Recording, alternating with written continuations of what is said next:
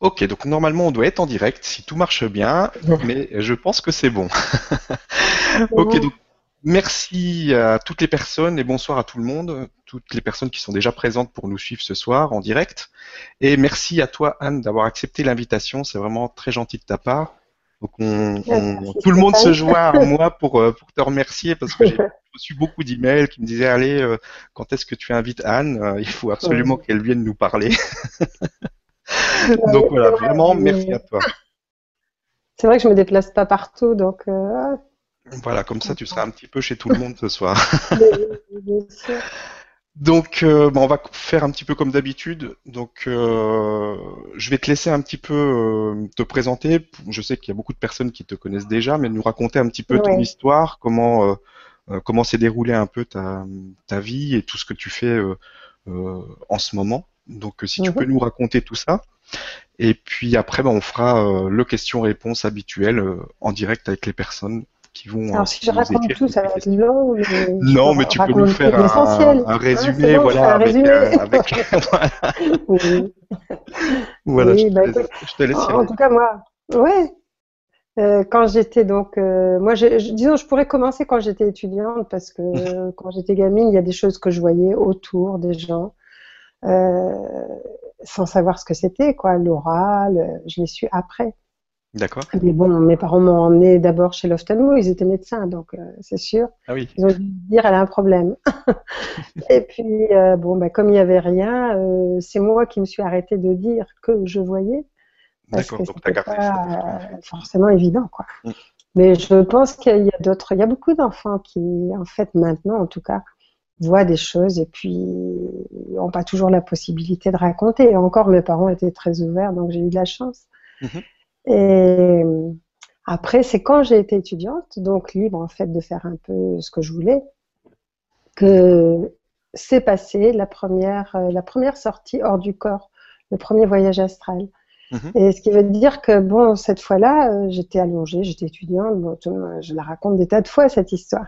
Mhm. Mais j'étais étudiante, allongée sur mon lit, j'avais pas pris de drogue, j'avais pas pris de café, j'avais pas pris de substance euh, autre, aucune d'ailleurs. Mhm. Je me reposais simplement l'après-midi entre deux cours, quoi.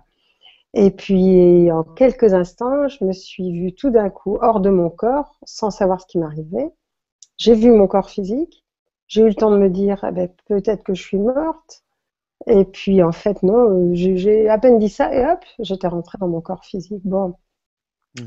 C'est l'époque où j'ai rencontré Daniel Leroy, qui lui avait fait l'expérience quelques temps avant, ou quelques mois avant, je ne sais plus. Et euh, donc le même type d'expérience évidemment parce qu'il n'y en a pas 50 000 quoi. Mm-hmm. Mais et puis euh, ensuite après j'ai essayé de retrouver D'abord de savoir ce que c'était, parce que bon, bah, il n'y avait pas de nom à l'époque, on ne savait pas, sauf peut-être dans les écoles initiatiques, mais bon, on n'en faisait pas partie. Et euh, à ce moment-là, donc, on a cherché, et puis dans, dans, un bouquin en fac, on a fini par trouver, on était en fac de lettres, hein, mhm. et on a fini par trouver quelque chose qui décrivait un peu ça, et qui s'appelait Voyage astral. On a dit, bon, ok, au moins on peut mettre un nom là-dessus. Et bon, ben évidemment, on n'en a pas parlé, on en a parlé juste euh, à des amis mhm. proches, et encore pas tout de suite, parce que bon, on s'est dit, bon, qu'est-ce qu'on fait avec ça? Qu'est-ce qui va se passer? Ou est-ce qu'on va pouvoir reproduire l'expérience? Une expérience qui arrive une fois doit pouvoir être reproductible. Donc, euh, en bon élève, on a dit bon, allez, on va se remettre dans un état de relaxation, on va voir ce qui se passe. Et puis, bon, donc, ça m'est arrivé une deuxième fois, une troisième fois, mais ce qui s'est passé, c'est que je me suis rendu compte que, en fait, je pouvais traverser le plafond de la chambre, je pouvais traverser les murs, euh, je pouvais me rendre ensuite où je voulais à la vitesse de la pensée. Mhm. Donc, je pensais à un lieu, je m'y trouvais. Puis au début, je me suis dit, bon, euh, ok, mais après tout, c'est peut-être de la télépathie ou bien je sais pas. Enfin bon, et je, je, savais pas. Je savais que je ne rêvais pas, c'était évident mhm. parce que mes sens étaient décuplés. D'accord. Ce que j'entendais, j'entendais des sons beaucoup plus lointains que ce que je pouvais entendre dans mon corps physique. Je pouvais voir euh, à 180 degrés. Je pouvais, enfin, tout, tout était beaucoup plus beau, beaucoup plus vivant et beaucoup plus net que dans un corps physique. Donc c'était assez extraordinaire. Et en même temps, donc, ce qui était sûr, c'est que je rêvais pas, enfin que j'étais pas dans un espèce de, de demi, euh, de demi conscience, quoi. J'étais mhm. hyper consciente. Et à ce moment-là, je me suis dit, mais en même temps, je me suis dit, mais en fait, bon, d'accord, on dit que c'est le cerveau qui pense, mais moi, je pense, j'ai pas de cerveau. Euh, c'est le cœur qui aime, j'aime, j'ai pas de, j'ai pas de cœur physique. Je vois, j'ai pas mes yeux physiques. J'entends, j'ai pas mes oreilles. Donc, euh, à quoi ça sert tout ça? Et puis, j'ai, bon, j'ai appris par la suite, effectivement, que c'était des, des, quand même des relais, des relais dont on a besoin quand on est dans un corps physique, mais hors corps physique. En fait, on n'en a pas besoin. Je veux dire, c'est pas le cerveau. Euh, il n'y a rien de tout ça en fait qui, pense. Et, petit à petit, je me suis dit, mais je, suis dans une enveloppe comme je suis dans un vêtement. Un vêtement qui est, euh, bah oui, qui est, qui est un peu, pas toujours bien ajusté, mais enfin bon, un vêtement en tout cas. Et ces premières expériences, donc après, je me suis dit, mais je pourrais faire des trucs pour voir, euh, pour, voir, euh, pas, pas si je rêve pas, mais pour, pour voir de quoi il s'agit. Mhm.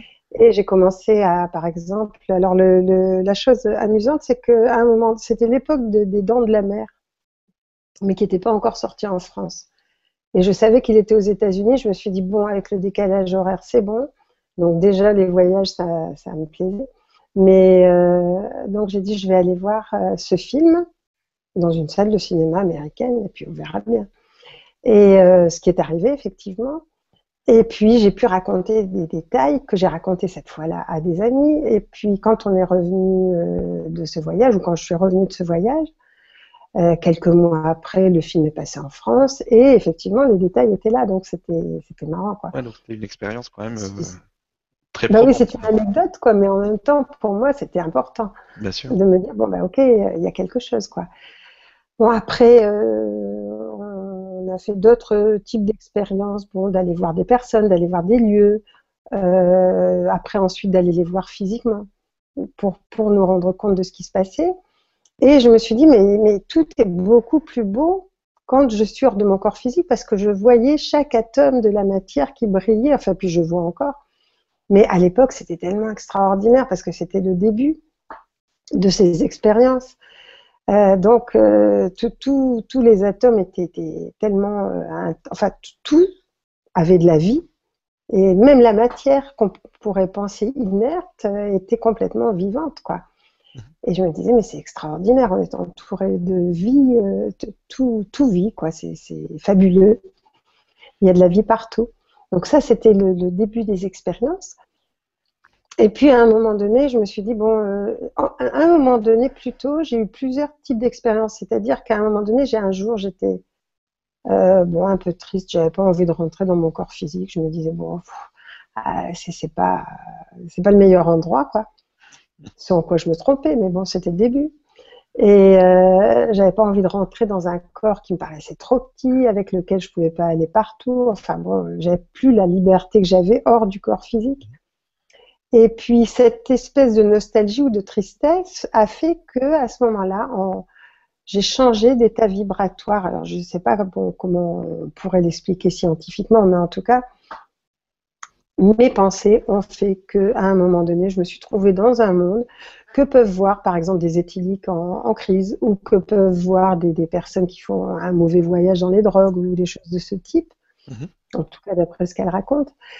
Et euh, j'ai vu des, bah, mes pensées se matérialiser de façon absolument désagréable, c'est-à-dire qu'il y avait des espèces de, de, monstruosités tristes autour de moi et qui me touchaient presque et dans lesquelles j'étais euh, un peu comme engluée. Je me suis dit, mais alors, les pensées sont énormes, quoi. C'est vraiment terriblement efficace.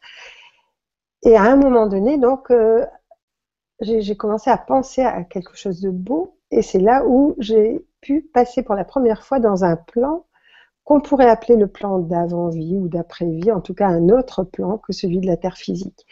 Ça m'a pris du temps parce qu'on a quand même, euh, on était deux d'ailleurs, on a mis quelques années avant de pouvoir le faire parce qu'avant, on a appris à se servir vraiment de ce deuxième corps, donc de ce corps plus subtil, euh, jusqu'à ce qu'on connaisse bien ben, les rouages ou comment sortir, comment y revenir, euh, disons, comme un enfant qui apprend à marcher, mais avec un peu plus de temps.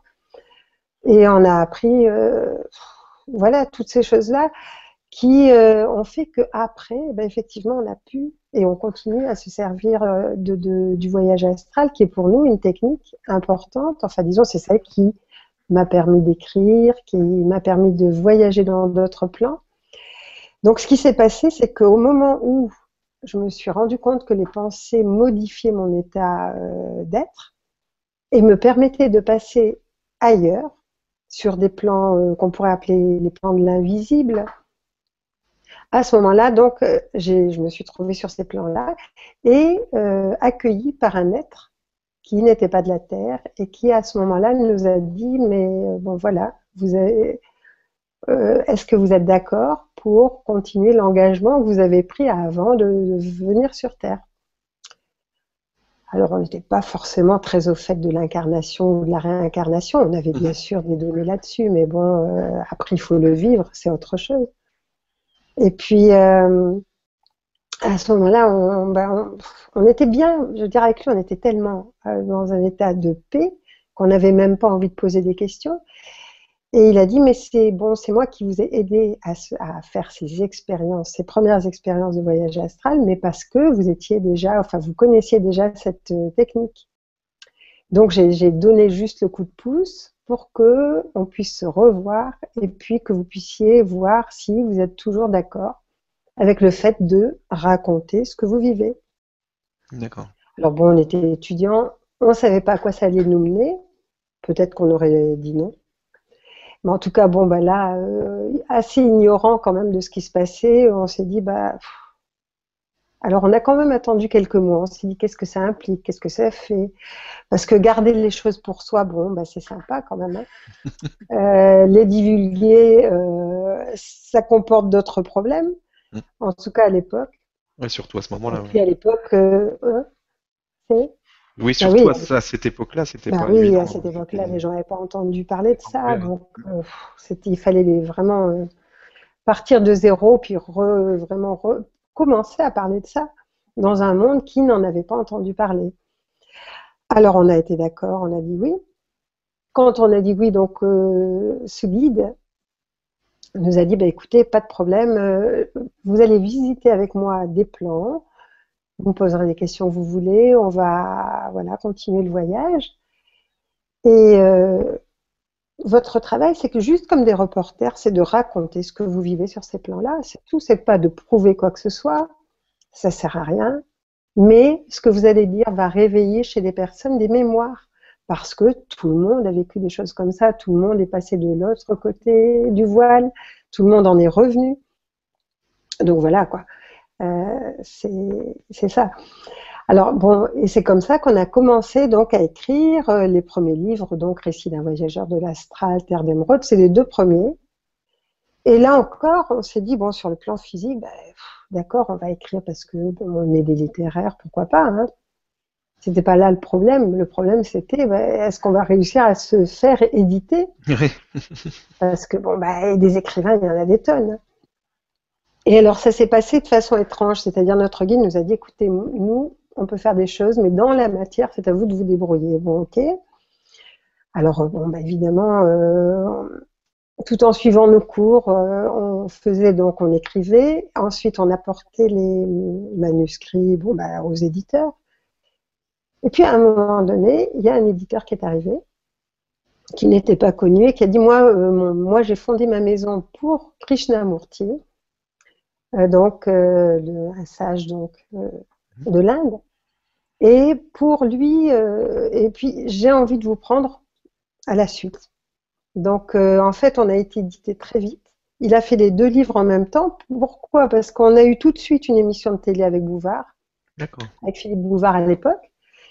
Et tout le monde nous disait, mais faites attention, parce que de toute façon, il va vous descendre, c'est sûr, il démolit tout le monde. Et c'était avant le journal télévisé, donc grande écoute. Super. Alors donc, euh, bon, moi, j'étais complètement paniquée, c'est sûr. Euh, Daniel un peu moins sûrement. Et mais en tout cas, il est venu nous voir quelques minutes avant, puis il a dit écoutez, ne vous inquiétez pas, si j'avais voulu vous descendre, je vous aurais mis le soir. Euh, là, ça m'intéresse parce que j'ai une fille qui n'est pas normale et qui a, qui a, problème. Et moi, ça m'intéresse personnellement ce que vous dites. Et la première émission est partie comme ça. Ensuite, on a eu Jacques Chancel, qui était la deuxième émission. Euh, c'était radio, là. Et euh, lui, il nous a dit, mais écoutez, ma femme a vos livres comme livre de chevet, je ne peux pas faire autrement que de vous interviewer. Bon. Et on est parti comme ça. Et c'est à partir de là que bah, tout après, euh, tout s'est fait. Quoi. Donc, c'était... L'aventure s'est faite comme ça. Quoi. Donc ça, c'est le démarrage, disons, de, de, tout ça, quoi, enfin de, toute l'écriture, quoi. Mhm. Et puis après, on a commencé à avoir plusieurs émissions. Alors la première conférence qu'on a faite, c'était, on était invité en Belgique à Bruxelles. Et ce jour-là, euh, bon, ben, on s'est dit comment on va aborder le sujet? Enfin bon, on a trouvé, enfin pour, après tout, on a raconté, comme je raconte aujourd'hui. Et il y a des gens à la fin de la conférence qui sont venus nous voir en disant, mais écoutez, on vous remercie parce que nous, on a vécu ça. Jamais on n'aurait osé en parler parce qu'on avait peur d'être enfermé, interné ou, hmm. pris pour des fous. Donc c'est déjà, ça nous a un peu rassurés quand même. Hein. Bon, après, il y a eu des expériences moins, moins seul. Hein on se sent moins seul. Ah, tout à fait, oui, oui, mais après, bon, après, on avait des expériences plus désagréables avec euh, un jour, on avait une conférence à faire à Lyon sur un bateau, un grand bateau qui servait de lieu de conférence. Et en fait, euh, on devait avoir une conférence de presse avant, où des journalistes devaient venir. Ils sont pas venus du tout. Et par contre, ils sont venus à la conférence. À la conférence, ils ont empêché le public d'écouter. Ils ont, ils sont intervenus tout le temps. Enfin, c'était complètement terrorisant, quoi. Et puis à un moment donné, euh, à la fin, plutôt, bon, bah, voilà, c'est pas passé au super bien. Puis à la fin, je me suis dit, oh, on arrête tout ça parce que j'en avais assez. J'avais peut-être 20 ans, mais ça me fatiguait déjà. Et euh, à ce moment-là, une journaliste est arrivée, une des, journalistes assez euh, désagréables d'ailleurs. Et elle a dit, écoutez, j'ai quelques questions quand même à vous poser, j'ai envie de savoir un peu plus et tout ça. Et ce qui est paru en fait officiellement dans le journal euh, de la région, de la région c'était son article et son article a été très positif. On ne sait pas par quel miracle, mais je me dis bon, ça va, là où ils s'occupent de nous quand même un peu. Voilà, quand même un peu.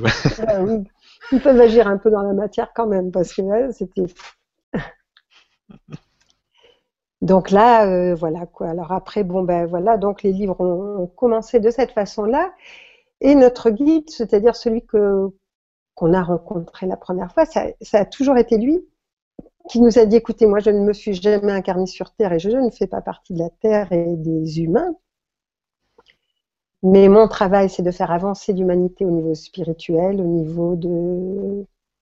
C'est ça, de la philosophie, l'histoire, enfin bon.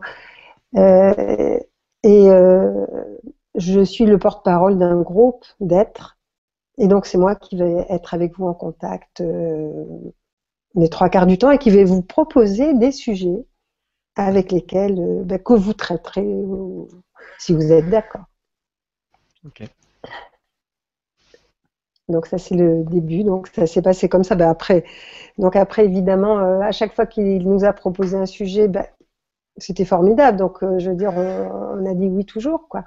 Et je continue à le faire aussi à chaque fois qu'il y a un sujet parce qu'en fait, il est parfaitement adapté au moment où, où est-ce que les gens vivent, en tout cas.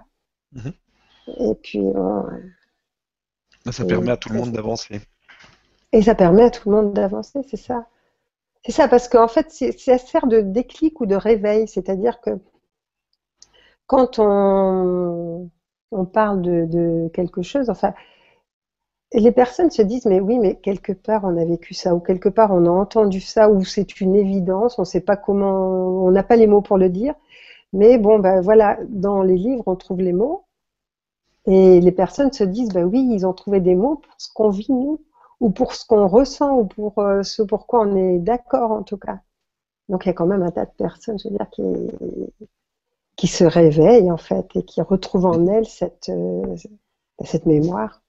C'est ça, ouais, c'est vraiment un réveil des, des, mémoires qui sont déjà en nous, mais qui sont pas, euh, mais oui. pas au grand jour. Oui, par exemple, quand on a écrit de mémoire des Séniens, bon, ça nous a pris beaucoup de temps parce qu'on était sur plusieurs plans en même temps. C'est-à-dire que, bon, à la fois, bon, ben, on avait nos cours et puis notre travail. Parce qu'à l'époque, on était en plus euh, surveillant euh, pour payer nos études, quoi. Mhm.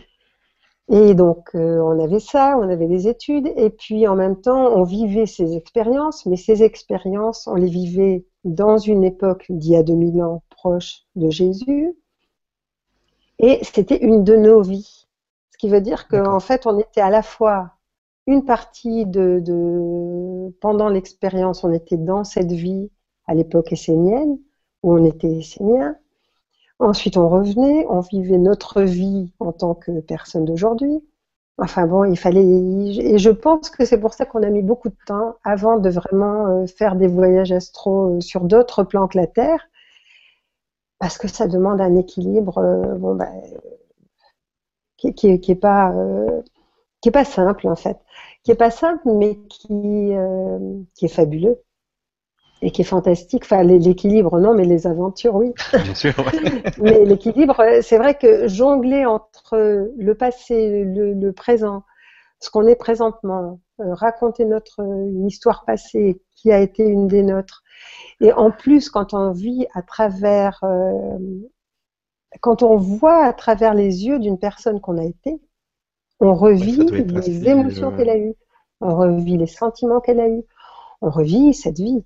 Mm. Donc, ce qui veut dire qu'on est bousculé quand même, parce que, mm. bon, bah, évidemment, une vie, c'est une vie ici, surtout proche de Jésus, bon, je veux dire, il se passe des tas de choses, quoi, qui sont fortes, qui sont denses, qui sont euh, émotionnellement prenantes.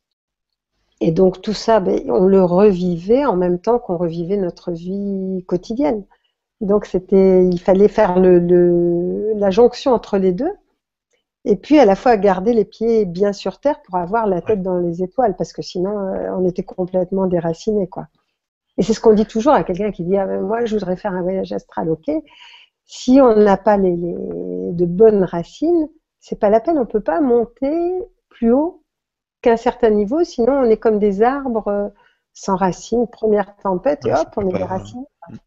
Donc euh, alors donc ça, ça a été évidemment une expérience marquante, une expérience fabuleuse, parce qu'il arrive aussi que quelquefois euh, on puisse raconter ou je puisse raconter, en tout cas dans mes derniers livres, et voir des choses à travers les yeux d'une personne que je n'ai pas été. Et à une autre époque, par exemple.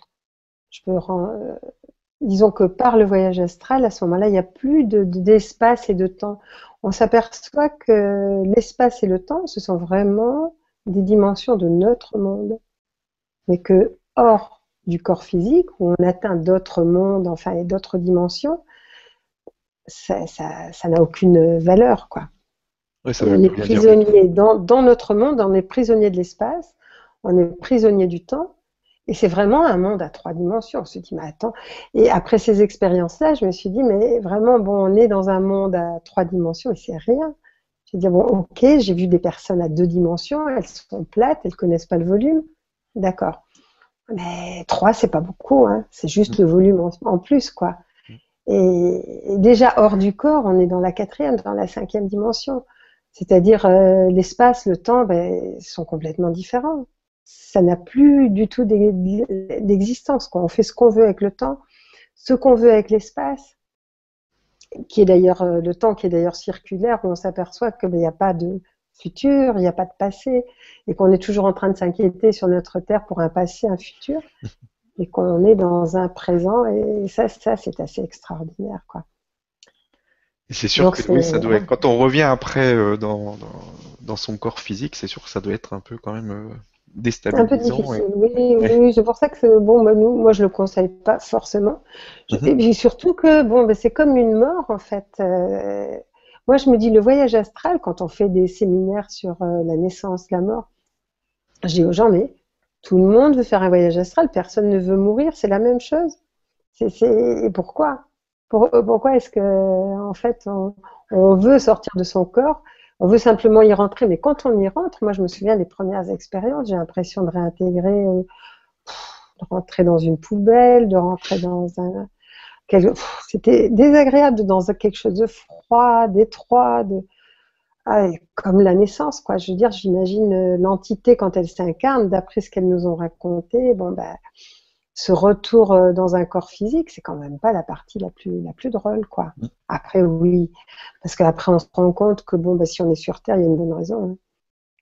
Et que, en fait, la matière, c'est, c'est ce qui va nous permettre, le, contact avec la matière, le corps physique, c'est quand même ce qui nous permet d'expérimenter euh, des tas de, d'événements, des tas de, rencontres qu'on ne pourrait pas faire hors du corps physique ou sur d'autres plans. Donc c'est quand même un cadeau. Et quand on a suivi euh, cette euh, Elisabeth, qui est une femme qui est donc qu'on a suivie pendant sa maladie et au moment de sa mort et un peu après, à un moment donné, elle qui avait un corps malade, bon, le cancer, etc., elle nous a dit quand même, je m'aperçois que le corps physique, c'est un des plus beaux cadeaux qu'on peut avoir euh, sur Terre. Parce que c'est avec ça qu'on fait, qu'on expérimente, qu'on vit, quoi, enfin.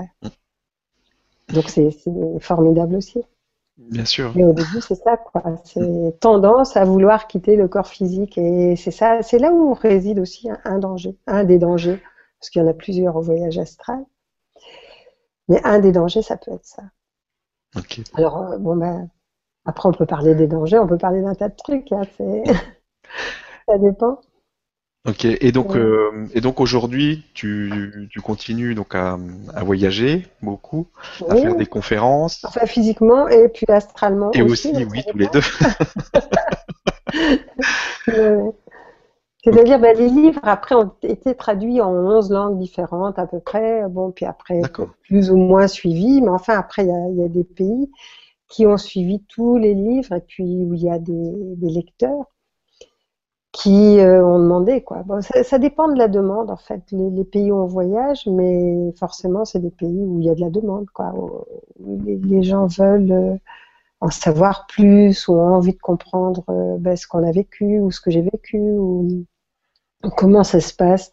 Pour eux aussi, comment ça se passe les plans de l'après-vie, les plans de l'avant-vie, comment on revient sur Terre, comment on part de la Terre et comment, euh, qu'est-ce qui se passe pour des personnes au moment de la mort ou après la mort? Et puis en fait, c'est plein d'espoir parce que bon, euh, on se dit, bah, et, c'est là où on voit que le monde change parce que je veux dire, on a beaucoup, beaucoup de personnes qui maintenant euh, bah, commencent à connaître ce domaine, ou enfin pas à connaître, mais à comprendre en tout cas. Mhm. À comprendre pas seulement avec la tête, à comprendre intérieurement avec les cellules qu'il y a autre chose, que ben voilà, on n'est pas simplement des corps physiques, euh, on n'est pas là juste pour manger, boire, dormir, travailler. On n'est pas juste là pour faire les esclaves d'un gouvernement hors gouvernement, non plus. Mais qu'on est là pour bien d'autres choses et que c'est ça qui peut, qui peut nous aider qui peut vraiment nous donner euh, l'espoir que le monde est en train de changer. Quoi.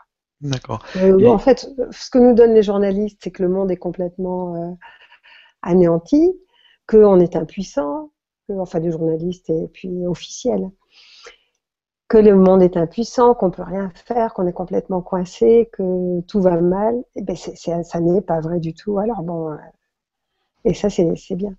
D'accord. Et par rapport justement au, au pays, est-ce que tu vois des, des, des différences? Entre les, différentes cultures? Est-ce qu'il y a des pays où c'est plus ouvert, où c'est plus, euh, plus facile à, Moi, je dirais qu'il y a des pays où c'est moins mental. D'accord. Et c'est ça qui est important. Parce que le mental, ça bloque. Alors, la France, bon, je veux dire, c'est bien, quoi. il, y a, il y a plein de monde, mais euh, en même temps, il y a toujours ce questionnement, oui, mais dans le fond, et si je me trompais, et si c'était pas ça, et si ce que vous dites est là, etc. Alors, se questionner, c'est bien, parce que tout à fait, au contraire, euh, vérifier ce que je dis, c'est impeccable. Mais c'est toujours avec une suspicion derrière, c'est bon, ou alors euh, manque de confiance en soi peut-être, j'en sais rien. Enfin, en tout cas, le, les pays où le mental est fort ont plus de difficultés, évidemment, à accéder euh, à ce, type de, de, raisonnement ou à ce type d'expérience. Mais en même temps, quand même, malgré tout, ça, ça arrive, quoi. Alors, euh, je peux dire que bon, bah, en Italie, il y a de l'enthousiasme parce que bon, là, on en revient. C'est un pays très cœur. Euh, mais je peux pas dire qu'il y a un pays mieux que l'autre. En fait, au Québec, c'est bien. Au Canada, c'est bien aussi. En France aussi. En Espagne. Après, euh, chaque pays a des qualités, donc c'est vraiment intéressant. C'est passionnant de rencontrer les personnes parce que pour les mêmes choses, elles vont vivre, elles vont être axées plus euh, sur un thème, plus sur un autre. Bon, par exemple, le peuple animal en Espagne, les éditeurs, il n'y en a aucun pratiquement qui a voulu le prendre. D'accord. Parce que bon, ben, ils n'ont pas cette sensibilité-là, mais ils en ont pris d'autres que n'ont pas pris certains pays. Donc, bon, c'est. ok. Bah, si tu es d'accord, on va, on va maintenant passer aux questions-réponses avec euh, bah, toutes les personnes qui nous suivent. on est plus de 1000 personnes là en direct. Donc, euh, je vais prendre la première question, une question de, Sylvain qui nous dit Bonsoir Stéphane et bonsoir Anne. Euh, lors de vos voyages astro avec l'être bleu, quels ont été les principaux enseignements que vous avez reçus? Quels sont ceux que nous devrions tous retenir? Ouf. Alors là, les principaux enseignements, ça dure depuis des années. Moi, j'avais 20 euh, ans quand j'ai commencé. alors, dire que les principaux enseignements, il y a, eu des, tas d'enseignements tout le temps que qu'on a mis au fur et à mesure dans les livres qu'on a écrits. Et des livres, il y en a plus de 20, donc euh, ah oui. ça fait beaucoup.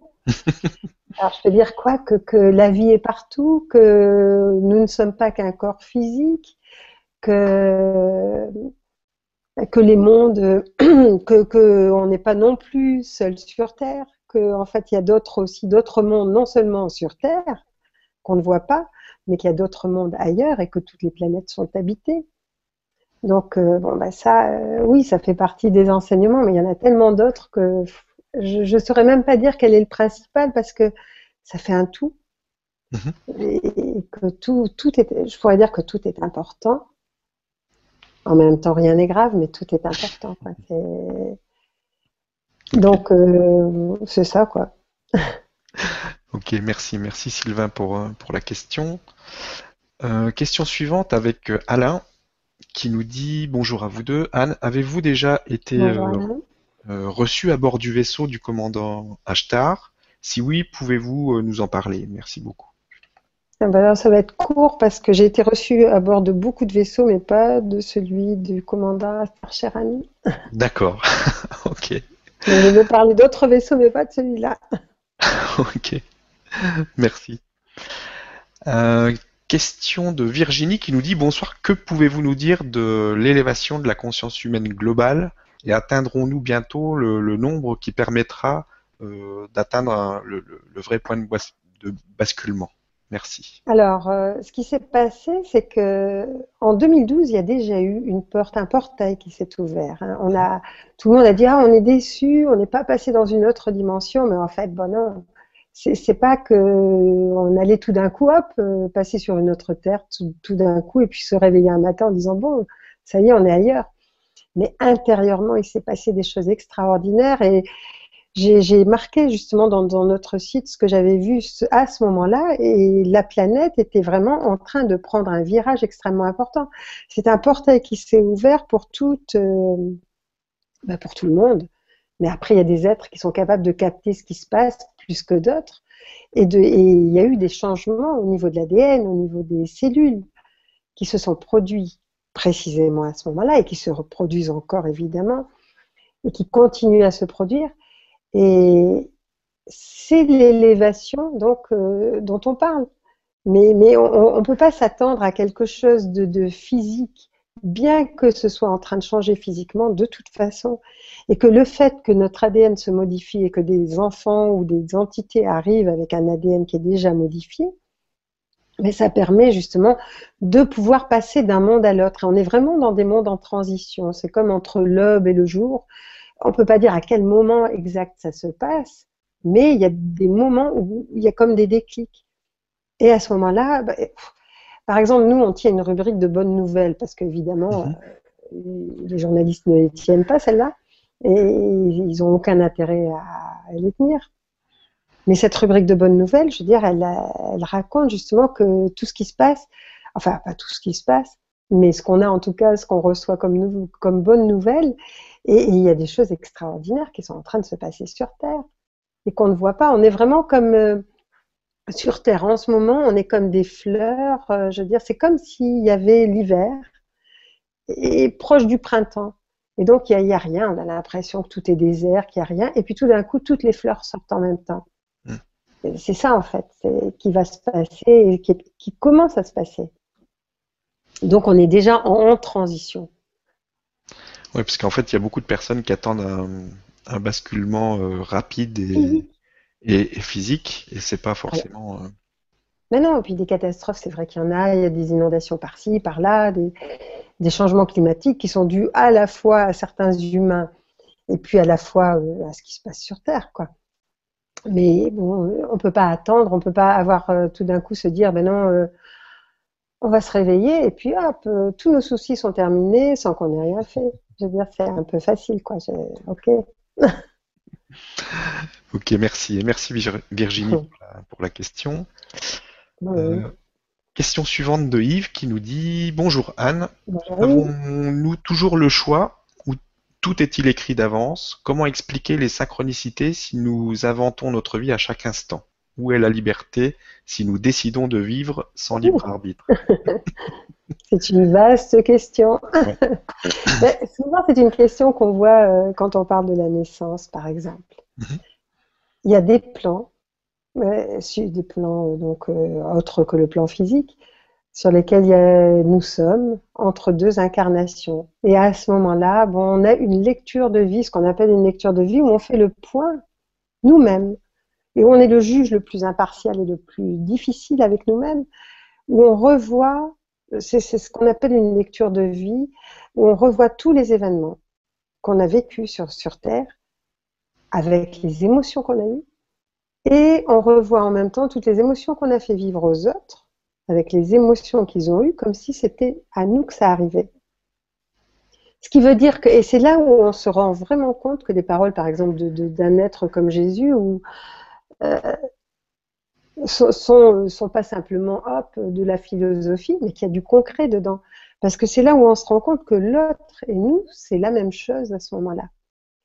Et c'est un moment qui est extrêmement éprouvant, mais en même temps fabuleux, dans les mondes subtils, quand on est donc après la, vie sur Terre et avant la, nouvelle incarnation. Mais là, bon, évidemment, il faut déjà rentrer dans le principe qu'il y a des incarnations et qu'on n'a pas qu'une seule vie et donc à ce moment-là, avant de s'incarner, on va jouer avec de nouvelles cartes, on va préparer nos nouvelles cartes. Et les nouvelles cartes qu'on va préparer vont faire que bon, on va se donner des espèces de, de, grands, de, grands points de rencontre, de grands points auxquels on n'échappe pas, qu'on prenne un chemin à droite, à gauche, au milieu, on arrive quand même à des carrefours. Et ces carrefours-là, sont prévus évidemment. La naissance, la mort, le moment bon. Après, il y a quelques jours, quelques heures qu'on peut toujours décider autrement. Ensuite, entre deux, il y a quand même la façon dont nous, sur Terre, on va prendre les choses, dont on va vivre les événements, où on va dire oui, on va dire non, qui vont faire qu'on va retarder, rallonger, raccourcir, rendre les choses plus faciles, plus difficiles, et qui font que ben, c'est notre libre arbitre. À partir des grands points qu'on a décidés nous-mêmes, donc c'est déjà une liberté, je veux dire, de décider, bon, à condition d'avoir un minimum de conscience, évidemment, de ne pas euh, vivre ou mourir euh, euh, comme inconscient. Mais à partir du moment où on a ce minimum de conscience et où on choisit justement de, bah, de, réparer certaines choses, de continuer d'autres, de, venir sur Terre bah, pour en apporter d'autres et en apprendre, donc c'est toujours un échange. À ce moment-là, voilà, on, va, on va bon, on est libre. Il y a cette liberté-là, mais c'est nous qui nous donnons euh, des carrefours, des embranchements, des, moments à ne pas louper. Et puis entre deux, ben, on a encore ce pouvoir de dire oui, de dire non. Et c'est pour ça qu'il y a des voyants qui peuvent toujours prédire l'avenir, mais c'est toujours, le futur est toujours une probabilité. Je veux dire, ça ne sera jamais une certitude. Si on ne change pas, ça arrive de telle façon. Si on change, si on se réveille à certaines choses ou si on fait pire, il va y avoir d'autres possibilités. Donc je veux dire, rien n'est jamais joué à l'avance. Mmh. C'est pas 100%, c'est pas figé, quoi, ça évolue. C'est jamais figé. Et non. Merci beaucoup. Et merci Yves pour, euh, pour cette question. Merci. Euh, question suivante de Laurent qui nous dit euh, bonsoir à vous et merci. Anne, peux-tu nous parler de la, quatrième, de la quatrième dimension Et comment euh, va se passer la transition? Faut-il en passer par l'amour physique, etc. Alors, euh, la quatrième, c'est vrai qu'on parle beaucoup de cinquième dimension, puis on oublie la quatrième, on ne sait pas où elle est. Hein. Et, euh, et, quatrième dimension, si, euh, il faut, s'imaginer que chaque dimension correspond à un chakra, donc à ses roues énergétiques. Donc là, on est au niveau de la troisième, en transition vers la quatrième et la cinquième. Pourquoi? Parce que la troisième, c'est le monde émotionnel. Donc quand on voit ce troisième chakra, c'est le monde émotionnel, ben, c'est celui que nous vivons actuellement sur Terre. On vit par nos émotions, on est toujours habité par nos émotions, perturbé par nos émotions.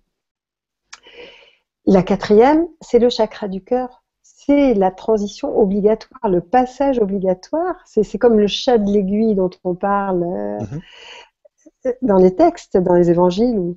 Et c'est ce, trou, c'est ce passage qui fait que si on ne résout pas nos histoires au niveau du chakra du cœur, qui est vraiment le grand transmutateur, le grand alchimiste, il n'y a pas de passage possible. Il y a justement, on est là, euh, c'est le, et c'est pour ça qu'on ne parle pas beaucoup de cette quatrième dimension parce que c'est une transition, c'est un passage, une porte, un portail qui peut être euh, qui peut être vraiment le grand transmutateur, c'est-à-dire toutes nos vieilles histoires, il faut que on les, résolve en passant à travers le cœur. Donc euh, à, travers cet alchimiste qui va transformer euh, bah, bah, tout ce qui nous encombre en fait, pour passer à cette cinquième dimension. Et moi je dis la cinquième dimension pour moi, c'est comme c'est comme si tout le monde était passé sur le monde les mondes subtils que je découvre en voyage astral, par exemple. Mmh. C'est-à-dire, il n'y a plus l'espace. L'espace et le temps sont complètement différents.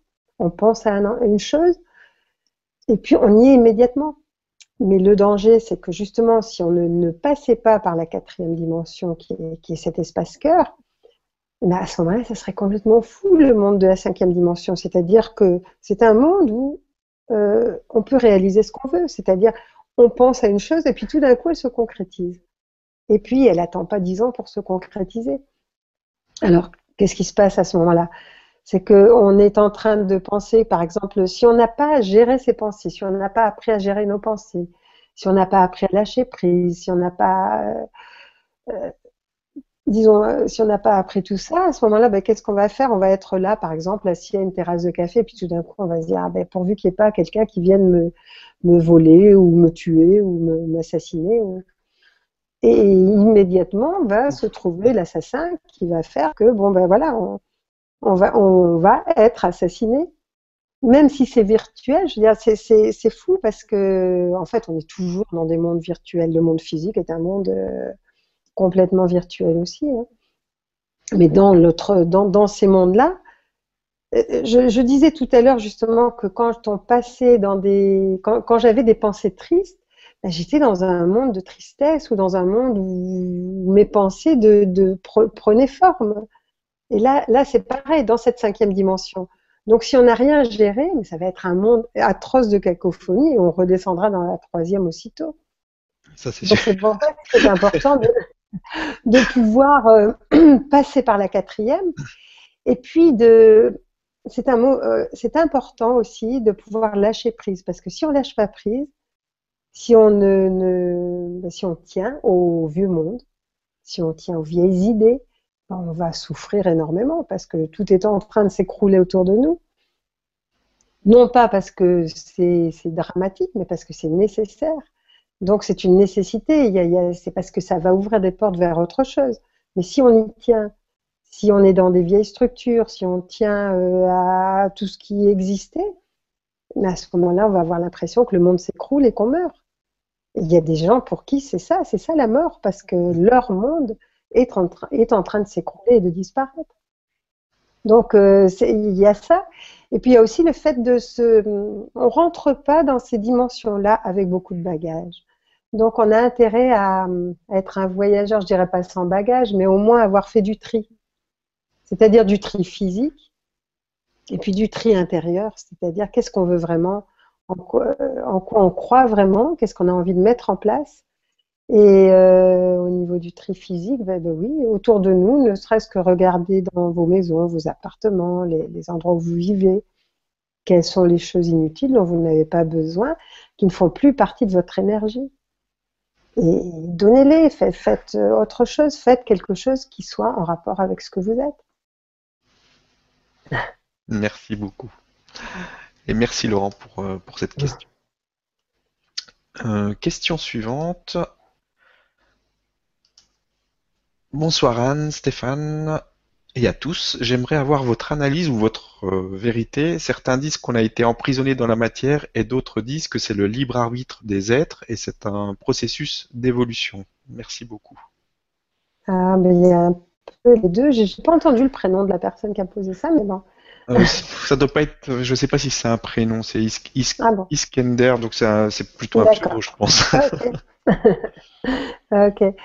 Euh, alors, mais là, il faudrait remonter aux créations de l'humanité, enfin même pas aux créations, mais il y a eu plusieurs types de vagues de création. Euh, il y a un moment donné où des êtres de l'espace bon, ben, ont décidé alors moi j'ai eu plusieurs rencontres avec certains. Il y a, il y a ce qu'on appelle les jardiniers de la Terre, Mhm. Et puis, il y a des êtres euh, d'autres planètes. Bon, en ce moment, il y en a sur Terre, évidemment, mais il y en a aussi euh, dans d'autres euh, dimensions. Et il y a des êtres qui ont décidé que l'humain n'était pas capable, n'était pas assez capable pour avoir, par exemple, un ADN plus développé, ou pour développer harmonieusement, disons, les différents brins d'ADN. Donc, ils ont emprisonné de façon à ce que euh, bah, bah, ce qu'il n'y ait pas de catastrophe. Bon, ceci dit, même avec deux brins d'ADN, on s'arrange bien pour qu'il y ait des tas de catastrophes, donc il n'y a pas de problème. On s'est bien débrouillé. on s'est bien débrouillé. Et en même temps, il y a d'autres êtres qui avaient vraiment euh, envie, et ça, j'en parle dans le livre Alliance, parce que c'est un livre justement sur les autres planètes, sur des rencontres avec d'autres êtres. Et il y a des conseils interplanétaires dont la Terre ne faisait pas partie, parce qu'officiellement, c'est la seule qui, jusqu'à présent, n'avait pas de contact officiel, c'était toujours officieux. Euh, les gouvernants, évidemment, avaient des contacts, mais le peuple est toujours tenu euh, dans l'ignorance. Et on dit non. On dit qu'il n'y a pas de contact, ou que, bon, maintenant, ils peuvent moins cacher, donc ça commence à, sortir. Mais c'était la seule, bon, disons que la planète Terre était la seule fausse note du système solaire. Elle était considérée comme une fausse note. Et ses habitants euh, étaient considérés, bon, mais ça commence à aller mieux, comme, euh, bon, par les plus gentils, comme euh, des, enfants du jardin d'enfants, par les moins sympathiques, par des hommes de la préhistoire. donc, c'était pas, bon, il n'y avait pas une considération extraordinaire, mais il y a quand même des planètes, comme Vénus par exemple, qui a pris la Terre sous son protectorat et qui, elle, aide considérablement justement à ce qu'il y ait cette modification. Donc c'est vrai que ça a été brimé à un certain niveau euh, pendant un certain temps, mais maintenant il y a une ouverture qui permet que, que les choses soient différentes. Euh, les brins d'ADN soient plus nombreux. Enfin, on, est en train de toute façon de changer, de changer toute notre structure. Sinon, de toute façon, on ne pourrait pas résister à tout ce qui se passe aux ondes qui sont envoyées, aux maladies qui sont en préparation, à tout ce, que, ce qui se fait. Par contre, euh, cette modification, même au niveau génétique, même si on s'en aperçoit pas physiquement, va faire que on est capable de traverser toute cette période-là. Merci beaucoup. Et merci, je ne sais pas qui, pour la question. Euh, on a une question maintenant de Samy qui nous dit euh, bonsoir Anne et Stéphane. Avez-vous des informations justement concernant la, vie sur Mars? Euh, Une personne de la NASA euh, viendrait de révéler que dans les années 70, des êtres ont été vus sur cette planète. Merci. Des êtres peuvent être vus sur toutes les planètes, mais ça dépend comment. Alors c'est vrai qu'avec nos instruments de 3D, pour aller voir une cinquième dimension, ben, c'est, ça marche pas. Ben, ça marche pas donc forcément, euh, quand je suis hors de mon corps physique ou je suis dans ce domaine de cinquième dimension, ben à ce moment-là, il n'y a plus de problème. Je veux dire, on a des contacts. Et mais donc quand euh, c'est comme, j'essaie de trouver une comparaison, mais par exemple nous avec des êtres qui sont qu'on appelle les fantômes, par exemple. Ben, c'est la même chose, c'est-à-dire qu'on les voit si on a des perceptions subtiles, on les voit pas si on n'en a pas. Donc on arrive dans un, on peut arriver dans une pièce où il y a plusieurs entités qui sont là, et puis ne rien voir, parce qu'on n'a pas cette vision-là, et parce qu'on est dans un monde en, trois dimensions, alors qu'eux, ils sont sur un autre plan. Et c'est la même chose qui se passe pour les autres planètes. Donc on va sur Mars, on va sur Vénus, on va sur d'autres planètes, puis on dit, ben non, il n'y a rien. On va sur la Lune, on dit, il n'y a rien. Enfin là, on ne sait plus trop. Mais euh, bon, la Lune a été maintenue artificiellement sur son axe, parce que bon, ben, il y a une base derrière, évidemment. Sinon, euh, elle serait différente. Mais euh, sur Mars, donc j'étais à un congrès où je participais à un congrès où j'étais conférencière aussi où il y a un militaire qui disait, mais moi, j'ai préparé des bases sur Mars. Bah, évidemment, pas pour le public général, mais au cas où ça se passerait mal sur Terre, il y a des bases qui sont prêtes. Donc, il dit, j'y suis allé plusieurs fois et qu'on ne nous raconte pas. Et il dit maintenant, bon, on raconte au public n'importe quoi. Donc, c'est, et en même temps, en plus des bases qui sont construites par les humains de la Terre, il y a aussi une vie sur un autre plan. Donc, c'est-à-dire que toutes les planètes sont passées sur un autre plan plus subtil. Donc, forcément, quelqu'un qui arrive avec ces, mesures de trois dimensions ne peut pas les voir. Mais ils sont là. Donc, c'est toujours, euh, c'est comme si on était traversé. C'est comme quand on est traversé par des ondes. On ne les voit pas, mais elles sont là. C'est la même chose. Donc, sur Mars, il y a de la vie. Sur Mars, il y a des êtres. Euh, chaque planète a une qualité spécifique. Je ne les connais pas toutes. Mais par exemple, bon, Vénus a la qualité de développer l'amour chez les, êtres. Euh, Mars, c'est plus stratégique. Jupiter est plus en rapport avec les scientifiques. Donc, euh, quand on rencontre un Jupitérien, quelqu'un de Mars ou quelqu'un de Vénus, je ne vais pas dire un Martien parce que ça fait assez bizarre. Mais je veux dire, ce sont des êtres qui ont des spécificités. Et quand ils viennent sur Terre, ben, ils vont aider de cette façon-là aussi ils vont aider les, personnes capables de les comprendre. merci, et merci Samy pour cette question. Euh, question suivante de Nathalie qui nous dit dans un message vous dites que vous avez vu euh, Jésus en Syrie il y a quelques années. Accomplissait-il une mission en ce lieu? Alors oui. Bonjour Nathalie. Euh, donc, euh, effectivement, donc, euh, quand j'ai écrit par, quand on a écrit par l'Esprit du Soleil, donc, oui, c'était, enfin bon, donc on, est, on a dû se déplacer en Syrie. À l'époque, et eh ben, on était presque les seuls touristes, d'ailleurs. quand on nous a dit, bon, quand notre guide nous a dit, bon, ça serait bien d'aller en Syrie, ok. Euh, quand on s'est renseigné, on nous a dit écoutez, vous aurez l'année, on ne sait pas si vous aurez le retour, euh, ça dépend de ce qui se passe, il y a une guerre, s'il y a quelque chose. Bon, donc on a dit on y va. Bon, on est un peu explorateur quand même dans tous les mondes là. Et puis euh, effectivement, là-bas, on a reçu des enseignements extraordinaires, mais faits aussi pour aujourd'hui par l'être qui était Jésus autrefois. Mais en même temps, il nous a bien expliqué que il n'allait pas à nouveau avoir forcément un rôle public, mais qu'il avait un contrat aussi avec le Moyen-Orient, parce que quand on s'incarne sur une terre, bah, il s'est incarné au Moyen-Orient, il a encore, c'est des mondes, c'est des sas, ces lieux-là, c'est-à-dire entre les étoiles et entre la terre, et des sas qui sont très convoités, pas seulement pour leur richesse au niveau du sous-sol, mais aussi euh, euh, parce que ce sont des portes. Et euh, D'ailleurs, dans, Il voulait un garçon, il y a l'explication de ça, parce que c'est quand même assez étonnant que ces sas soient toujours euh, en guerre, parce que justement, on ne veut pas que d'autres personnes y aillent. Parce qu'un sas, bah, ça veut dire que c'est une porte entre les étoiles et la Terre, une, comme une autoroute. Tout le monde peut y aller.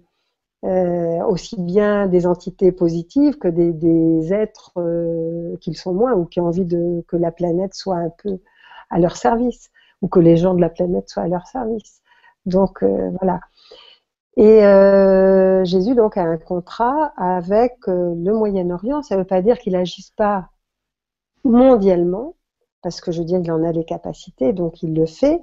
Il le fait souterrainement. Alors bon, évidemment, maintenant, comme à l'époque, comme à toutes les époques où il se passe des choses compliquées, et puis des perturbations et des passages, on a l'impression de voir Jésus partout. Alors il y a plein d'êtres qui disent mais moi je suis Jésus ou alors euh, ils le disent pas carrément mais leurs disciples vont dire c'est Jésus enfin Et alors, euh, ce qui fait qu'il y a beaucoup de gens qui nous écrivent en disant, ben oui, il y a Jésus à tel endroit, ben non, il y a à tel autre. Enfin bon, il y a plein de Jésus partout. Euh, ceci dit, pour moi, ça n'est pas ça, parce que de toute façon, il a bien dit qu'il ne referait pas ce qu'il a fait il y a 2000 ans pour des petits groupes, mais que s'il faisait quelque chose, ce serait vraiment universel, que ça serait pas à nouveau euh, un groupement euh, avec des fidèles, avec des gens privilégiés. C'était quelque chose de nécessaire à l'époque, qui ne l'est plus maintenant. Donc, euh, et, que en fait, le véritable, c'est quand même ça, c'est important aussi de le dire, que le véritable maître intérieur n'était pas à l'extérieur, mais à l'intérieur. Que le véritable maître, pardon, j'ai dit intérieur tout de suite, mais non, que le véritable maître n'était pas à l'extérieur, mais était à l'intérieur, et qu'il fallait qu'on trouve le, qu'on trouve le maître en nous avant de le chercher euh, ailleurs. C'était ça le plus important. D'accord. Merci beaucoup. Et merci Nathalie d'avoir euh, posé cette question. On a maintenant une question de je ne sais pas qui qui nous dit bonsoir. Plusieurs personnes m'ont dit que je faisais partie des Esséniens et m'ont orienté vers vos livres que j'ai commandés samedi. Et là, je vous vois ici. Synchronicité. Qui sont exactement les Esséniens? On, trouve un peu de tout sur Internet. Alors, les Esséniens, c'était euh, alors, c'est un groupement, on appelle ça secte du judaïsme. Pourquoi? Parce qu'à l'époque, euh, secte, c'était pas déjà péjoratif, c'était un petit groupement. Mhm. Euh, ça faisait partie des ethnies minoritaires, si vous voulez. Et que quand euh, bah, les, Juifs sont venus euh, dans ce pays, à ce moment en Palestine en tout cas, à ce moment-là, les personnes qui étaient, euh, qui, qui, étaient d'autres religions, on pourrait dire, ou qui avaient d'autres coutumes, pouvaient garder leurs coutumes, à condition qu'elles fassent quand même les fêtes principales du judaïsme. Donc, par exemple, les Esséniens, il y avait les, pharisiens, il y avait les publicains, enfin, il y avait, d'autres mouvements, il y avait euh, les zélotes, euh, qui était un autre mouvement aussi. Enfin, des, des, mouvements, il y en avait beaucoup. Et les Esséniens faisaient partie, étaient connus notamment en tant que thérapeutes, parce que c'était les meilleurs thérapeutes du Moyen-Orient. Et que les Juifs faisaient appel à eux quand ils avaient un problème de santé, par exemple. Mais c'est là aussi, c'est chez eux aussi que Jésus est revenu. Après, évidemment, il a dépassé largement le mouvement essénien, mais euh, il, est quand même revenu dans, ce groupement-là parce qu'il y avait une sagesse aussi. Ce sont des êtres qui, euh, à la fois avait une culture euh, au niveau de la santé, il y avait des écoles au Mont Carmel, par exemple. Et pour les garçons, pour les filles, les filles étaient éduquées par, euh, quand elles avaient des capacités particulières, elles étaient éduquées par euh, des sages dans les, dans les villages ou dans les montagnes, des sages qui n'étaient pas connus quoi, de tout le monde mais l'éducation était pareille. Il y, avait, une égalité en fait homme-femme qui ne pouvait se montrer à l'extérieur parce que ben parce que ça, ça faisait pas partie de la politique de générale qui avait lieu à ce moment-là. Il y avait toute une philosophie aussi euh, de la vie, de la mort, de la prévie, euh, qui, qui, était, euh, qui faisait que ces êtres-là vivaient longtemps harmonieusement. L'importance pour eux, c'était de faire régner la paix et l'harmonie en eux et autour d'eux. Donc en fait, et, ils y arrivaient parce que je veux dire, c'était pas des guerriers. Les zélotes étaient des guerriers. Les zélotes, après, on pourrait les, comparer aux Templiers. Quand il y a eu les Templiers, les Cathares, on pourrait comparer par exemple les Esséniens plus aux Cathares, les Zélotes plus aux Templiers, qui, étaient plus des, des hommes d'armes, quoi, des guerriers. Et c'est là où justement Jésus a eu quelques problèmes quand on a voulu que bah, qu'il soit, qu'il fasse partie des, de la politique du pays et qu'il a refusé, quoi.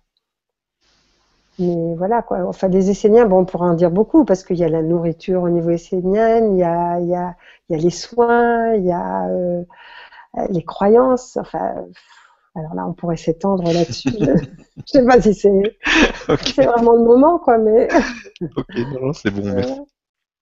Et merci beaucoup pour cette question. Euh, on a maintenant Paquita qui nous dit bonsoir à tous, merci pour cette merveilleuse Vibra conférence. Comment interpréter les orbes sur les photos? Namasté. Alors les orbes, c'est vrai que justement c'est là où on voit qu'on est en train de passer dans une autre dimension. C'est que le domaine de l'invisible commence à devenir visible. Il y a de plus en plus de personnes qui ont des communications animales. Il y a de plus en plus de personnes qui commencent à rentrer en communication à nouveau avec les êtres de la nature, les elfes, les gnomes, etc. Et parmi ça, il y a aussi euh, beaucoup qui, quand ils prennent des photos, commencent à voir des, orbes, donc toutes ces, espèces de de bulles sur les photos. Alors au début, il y a eu beaucoup de controverses en disant ben non, c'est des appareils, c'est des poussières, enfin c'est tout ce qu'on veut.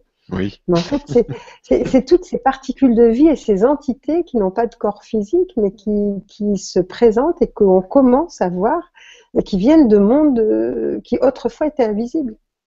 Et c'est là où on s'aperçoit qu'on rentre dans des mondes, euh, dans un monde, euh, qu'on est en train de changer de monde.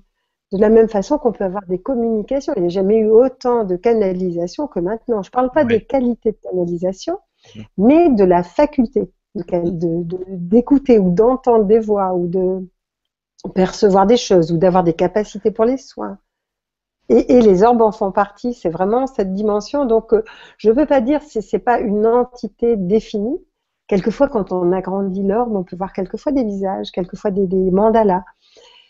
Euh, mais en même temps, ça fait partie de ces mondes d'autres dimensions et de ces entités d'autres dimensions. Ce ne sont pas des êtres de la nature, c'est encore autre chose. C'est, mais pas, c'est pas non plus des, anges ou des guides. Ce sont des, des, êtres qui font partie, qui n'ont pas de corps physique, mais qui font partie de ces dimensions-là et qui se montrent. Merci beaucoup et merci Paquita pour cette question. On a maintenant une question de Monique qui nous dit euh, Bonsoir Stéphane, bonsoir Anne. Pouvez-vous me donner votre euh, interprétation des walk-in ah. Merci à vous. Je ne sais pas si je vais donner une interprétation, mais comme j'ai écrit le livre Walking, c'est un peu, un peu délicat. Ça ne sera pas une interprétation. Euh, ben, walking, c'est une personne qui, euh, si j'ai mis walking, c'est parce que c'est quelqu'un qui marche à l'intérieur du corps de quelqu'un d'autre. Alors, euh, on pourrait dire, par exemple, que c'est une possession. Ça serait une possession si la personne n'était pas d'accord. Dans le cas du walking, c'est une entité qui, euh, au lieu de passer par la naissance, de s'incarner, de venir par la naissance, et c'est souvent des êtres de l'espace qui font ça, c'est-à-dire que tout d'un coup, ils vont s'entendre avec une personne qui a déjà un corps physique. En général, c'est vers 20, 21 ans, parce que bon, c'est l'âge où tous les corps sont mis, sont en place comme le savent les Esséniens, et le savaient les Esséniens. Et quand ce corps-là est prêt à vraiment euh, à une certaine autonomie, l'entité euh, d'une autre planète, par exemple, va pouvoir, avec l'accord de la personne, et dans ce cas-là, c'est pas une possession, rentrer, il va y avoir un échange. C'est-à-dire que l'âme va, qui est dans ce corps physique, va partir sur le plan qui lui correspond. Euh, l'entité qui veut prendre, qui va prendre ce corps physique va le prendre. Ça va pas être l'expérience la plus facile et la plus la moins risquée, parce qu'il y a forcément un risque, comme quand on greffe un organe sur un, corps mmh. qui n'est pas qui est pas le sien. Donc il peut y avoir un rejet, il peut y avoir une difficulté. Il faut vraiment choisir. Avant, il y a le choix du corps physique qui, qui doit, qui doit être adapté euh, à, celui, à celui qui va venir après. Et ensuite, l'entité qui s'incarne va prendre à la fois, euh, bah, disons, la vie de la personne, donc son karma, donc ses histoires à régler, euh, plus ce qu'elle est venue faire. Ce qui fait que ça, c'est pas, c'est pas, c'est pas quelque chose de confortable, c'est quelque chose de plus rapide. C'est quelque chose qui fait qu'on n'a pas besoin de perdre 20 ans. Mais bon. ça fait un choc. voilà. Ok, merci. Merci Monique pour la question. Euh, question suivante. Donc bonsoir Anne, Stéphane et à tous. Euh, que signifie l'ascension pour vous? Est-il possible, après avoir ascensionné, de faire des erreurs de comportement?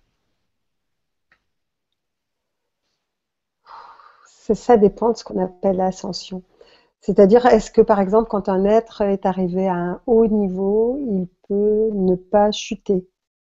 On peut effectivement, n'importe quel être, à n'importe quel niveau, quand il s'incarne sur Terre, peut, euh, bah, peut, tomber dans des pièges, hein, ça c'est sûr.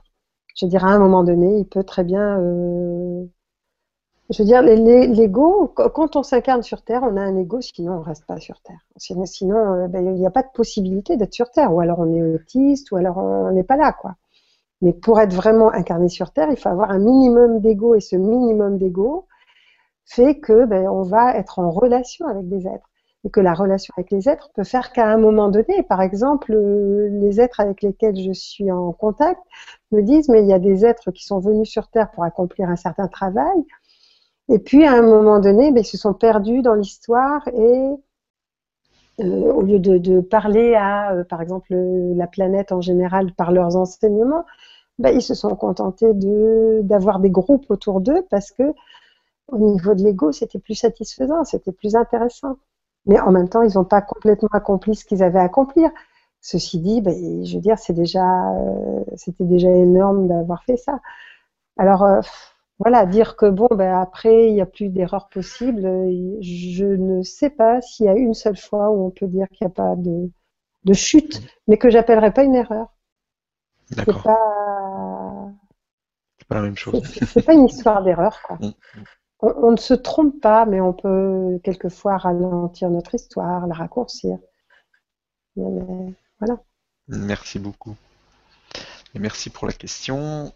Question suivante euh, de Ram qui nous dit Bonsoir tout le monde, y a-t-il un lien entre l'ancrage et l'observation, acceptation de nos émotions?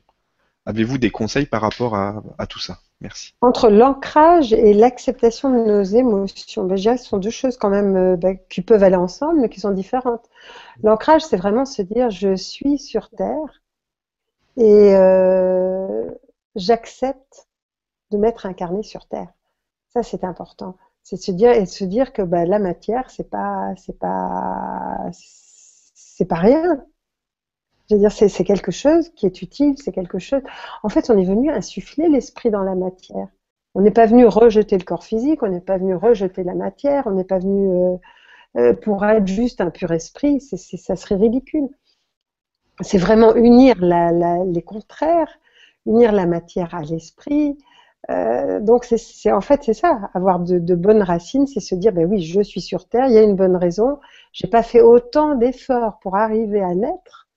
Et puis à me, parce qu'il en faut des efforts, parce que pendant les neuf mois, c'est pas une partie de plaisir quand même. Hein, et, et, toute cette construction, cette énergie qu'on met pour arriver jusque là, je veux dire, on l'a pas fait pour rien. On l'a pas fait pour après être entre deux mondes et puis jamais être nulle part. C'est-à-dire les gens qui n'acceptent pas d'être sur Terre, ben, ne sont pas efficaces sur Terre, ils sont pas efficaces sur d'autres plans non plus. Donc ça sert à rien. Je veux dire, c'est on perd du temps. C'est pas que ça serve à rien, mais on perd du temps on expérimente sûrement, mais c'est une perte de temps quand même. Donc ça, c'est les bonnes racines. après, c'était quoi le, la suite? Après, c'est euh, l'observation, acceptation de nos émotions. Ah oui, alors l'observation, l'acceptation de nos émotions, bah, il y, a tout. Savoir que nos émotions, euh, bah, il n'y a pas que des émotions négatives d'ailleurs, hein, mais quand elles nous perturbent, c'est parce qu'on a derrière des croyances, des formes pensées, et que le, le qui, font que ben, voilà qu'on va se retrouver aux prises avec les mêmes histoires. Mais quand on a une émotion, on peut se dire mais pourquoi est-ce que je suis touchée par telle attitude ou par telle euh, personne ou par tel événement? Qu'est-ce que ça touche chez moi et pourquoi est-ce que je m'attire ça? Au lieu de dire pourquoi est-ce qu'il me fait ça, si vous vous dites pourquoi est-ce que je m'attire ça, il y a une raison, laquelle à ce moment-là ça va aller mieux. Merci beaucoup. Et merci Ram pour, les, pour la question. Alors, cette question est posée par plein de personnes. Alors, je vais la prendre. C'est Catherine qui nous dit euh, Bonjour, quels sont les événements prévus pour les premiers mois de 2015 ah, Alors là, j'ai pas les capacités d'être une médium. Donc, je vais pas vous faire de la médiumnité. Mais ce qui est sûr, c'est que de toute façon, la planète est en changement. Euh, en grand changement, moi ce que je dirais, moi ce, que, ce qui m'a toujours été, enfin ce qui m'a été dit surtout depuis un certain temps, c'est de vivre comme si le monde pouvait s'arrêter du jour au lendemain et en même temps comme si ça allait durer toujours.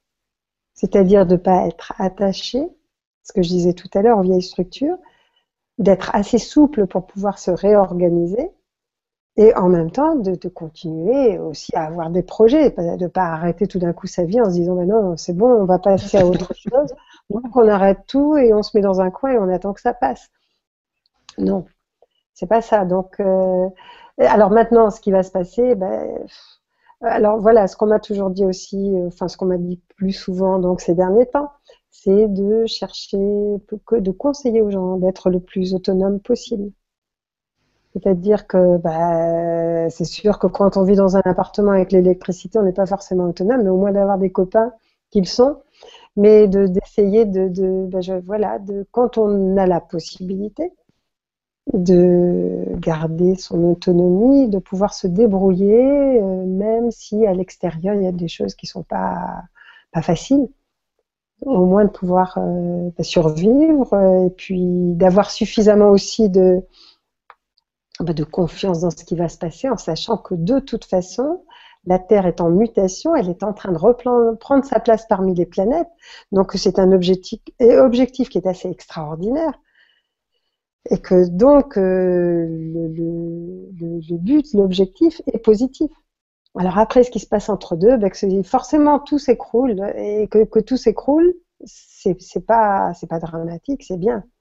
C'est dommage qu'il y ait autant de gens qui, périssent à cause de ça, mais et, surtout euh, de bien faire attention à ce qui est donné aux informations, parce que dans les informations, par exemple, et c'est valable pour 2015 évidemment, tout ce qu'on vous répète plusieurs fois, vous pouvez vous dire que de toute façon, demandez-vous à qui ça profite.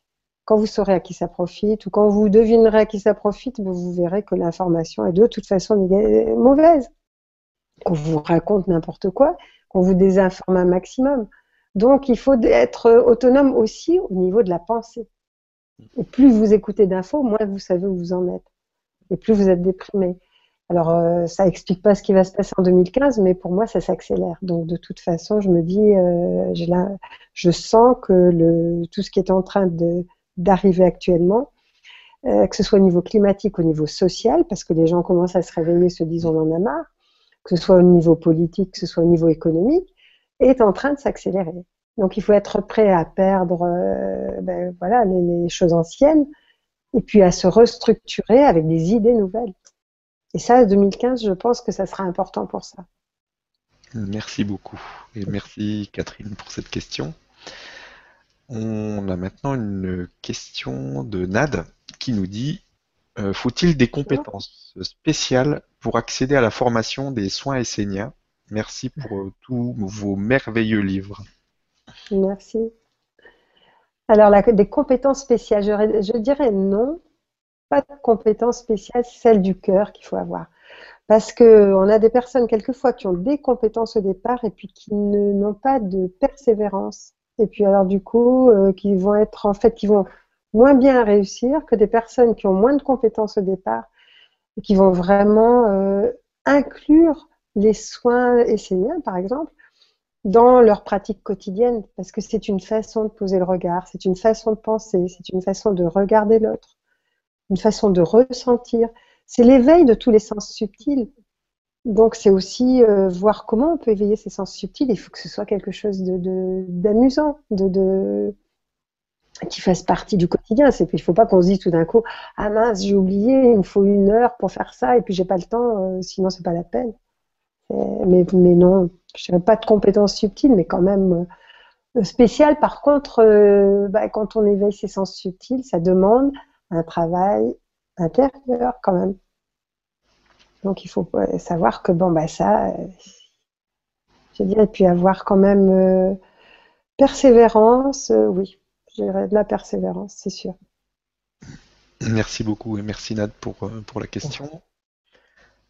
on a une question qui rebonsoir. Est-ce que notre évolution passe obligatoirement par le fait d'affronter ses peurs? Merci. Est-ce que notre évolution passe par les faits d'affronter ces peurs? C'est, je veux dire, c'est pas les affronter, c'est les traverser qui me paraît plus important. Parce que les affronter, plus vous allez lutter contre une peur, plus, vous allez la nourrir, plus vous allez la, lui donner de l'importance, plus elle va être importante, comme pour n'importe quelle euh, défauts entre guillemets qu'on aimerait éliminer. Donc, euh, moi, je dirais pas, non, c'est pas affronter, c'est tout d'un coup se, ben, se dire, non, je vais traverser ma peur. Et puis, en fait, qui n'a pas peur, à part les inconscients, je veux dire, on peut pas dire, on peut pas ne pas avoir peur. Moi, je me souviens de, quand j'ai écrit le livre sur le gouvernement mondial, il y avait euh, le juge Falcon à l'époque, qui euh, disait, qui disait, mais moi, si j'avais, si je n'avais pas peur, je serais complètement inconscient. Il dit, c'est pas que je n'ai pas peur, c'est que je traverse mes peurs. Et là, effectivement, c'est ce qui me permet justement de, faire face à mes peurs aussi. Mais c'est pas lutter contre. Je dirais, c'est comme pour tout. On ne lutte pas contre. On va dans le sens de ce qu'on aimerait voir à euh, l'inverse. Développer la qualité inverse et à ce moment-là, effectivement, la peur va disparaître parce qu'il y aura un enthousiasme, parce qu'il y aura euh, euh, l'envie de faire quelque chose. Et puis vous allez voir que les peurs s'éliminent à ce moment-là, ou s'en vont. Merci beaucoup. Merci pour la question. on a une question maintenant. bonsoir Anne, Stéphane et à tous. Est-il vraiment possible de changer le monde, de changer le monde qu'en méditant, comme le disent certains? Merci beaucoup. Est-ce qu'il est possible de changer le monde en méditant? Euh, On n'est plus tellement à l'époque euh, des ermites, par exemple. Mhm. Des gens qui se retirent du monde.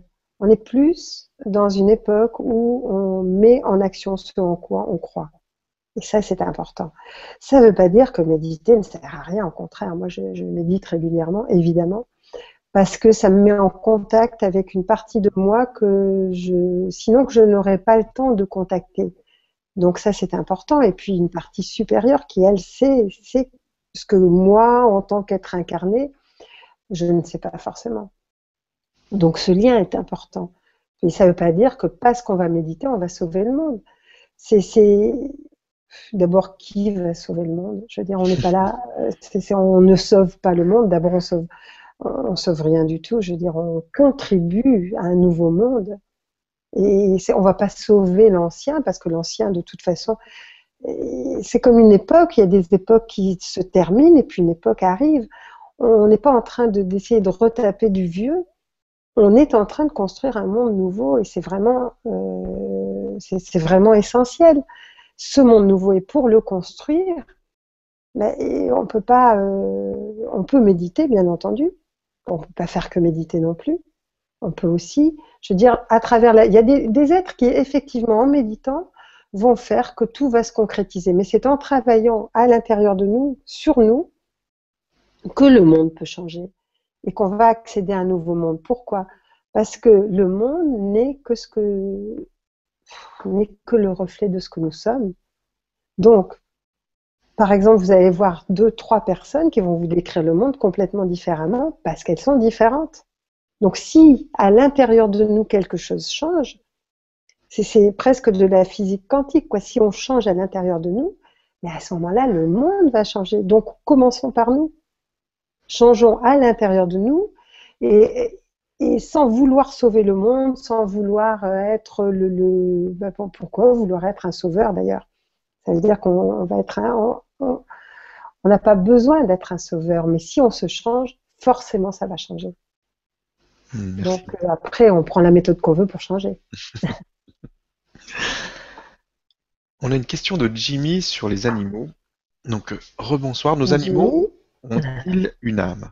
Réincarnent-ils et ont-ils un but comme nous dans la vie d'être sur Terre? Merci. Tout à fait. Alors, on a écrit le peuple animal. Euh, je fais de la pub là, mais. Vas-y, hein.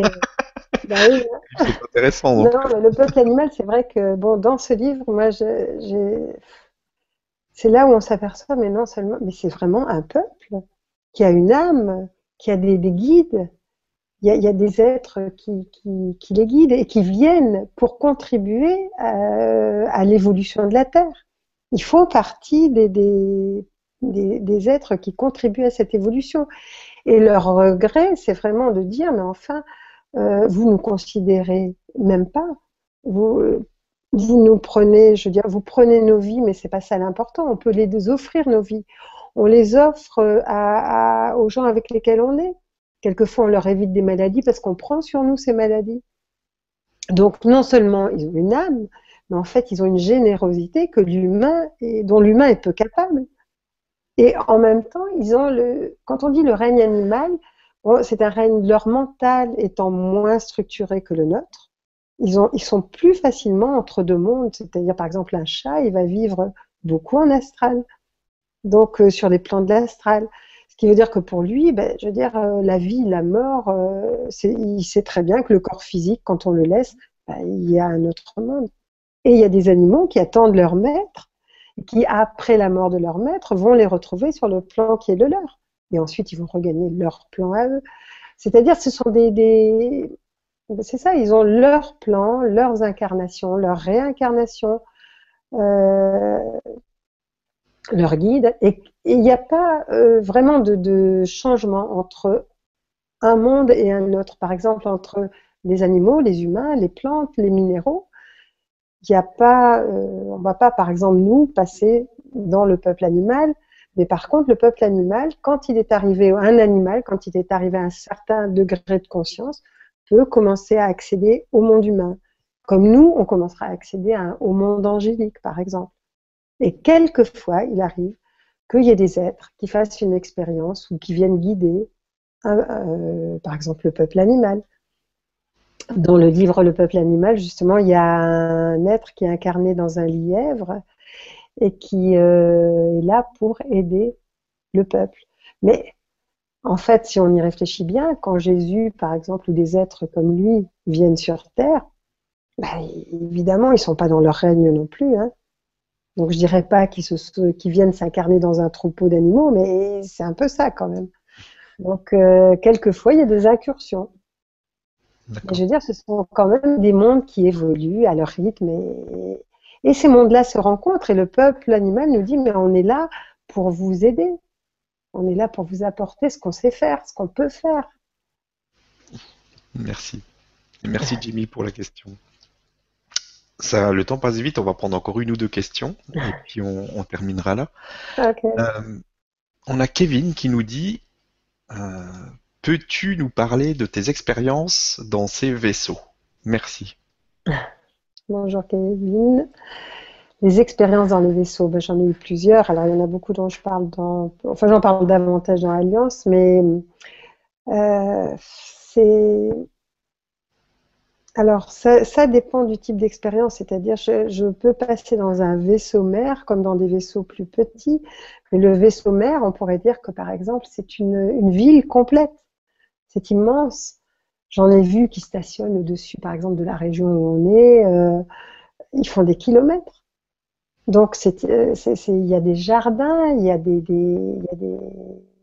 des, lieux. Par exemple, il y a une salle qui est euh, intéressante. C'est la salle où on peut voir des informations sur la planète Terre. Quand les êtres de ces vaisseaux veulent avoir des informations, il y a une, espèce de sphère qui pourrait paraître du cristal, mais qui est d'une autre matière, dans laquelle il peut y avoir des informations.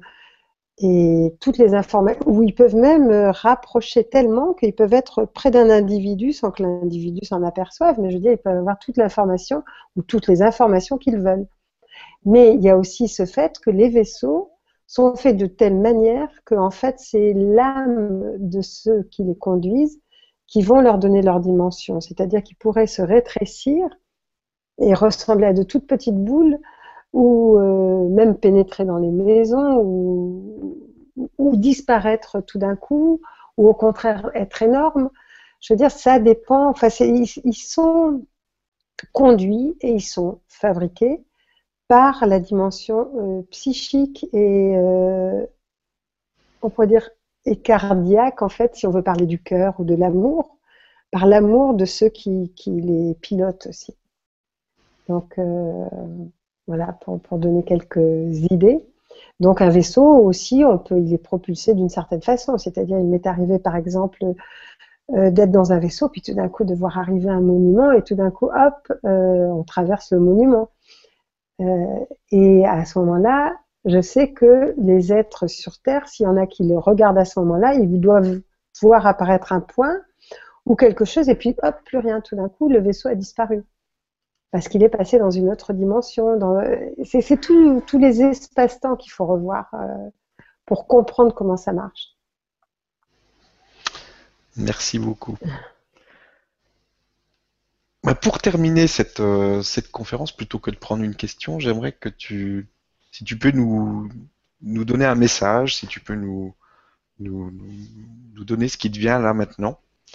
Euh, ce qui me vient, oui, dans, dans, dans ce, ce, moment où tout le monde est perturbé, où euh, on se dit mais qu'est-ce qui se passe sur Terre ou comment ça va aller, c'est de se dire que surtout il faut garder l'objectif.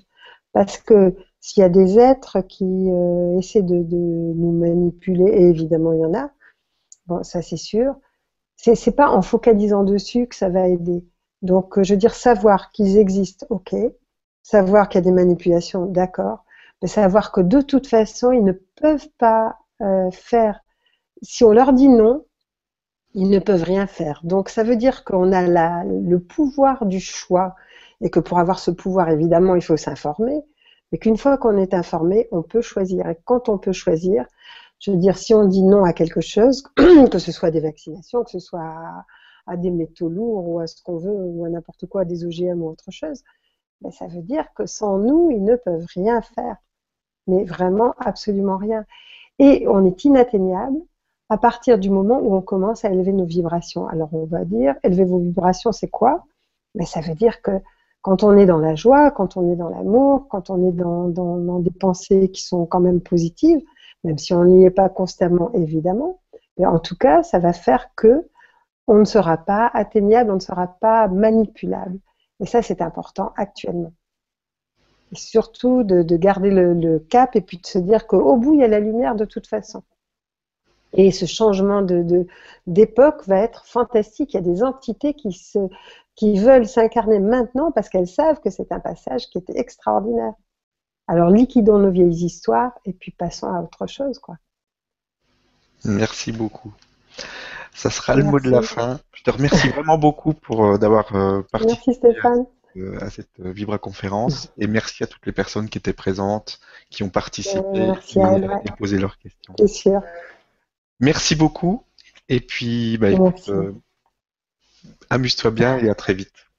Et puis bonne suite. Merci.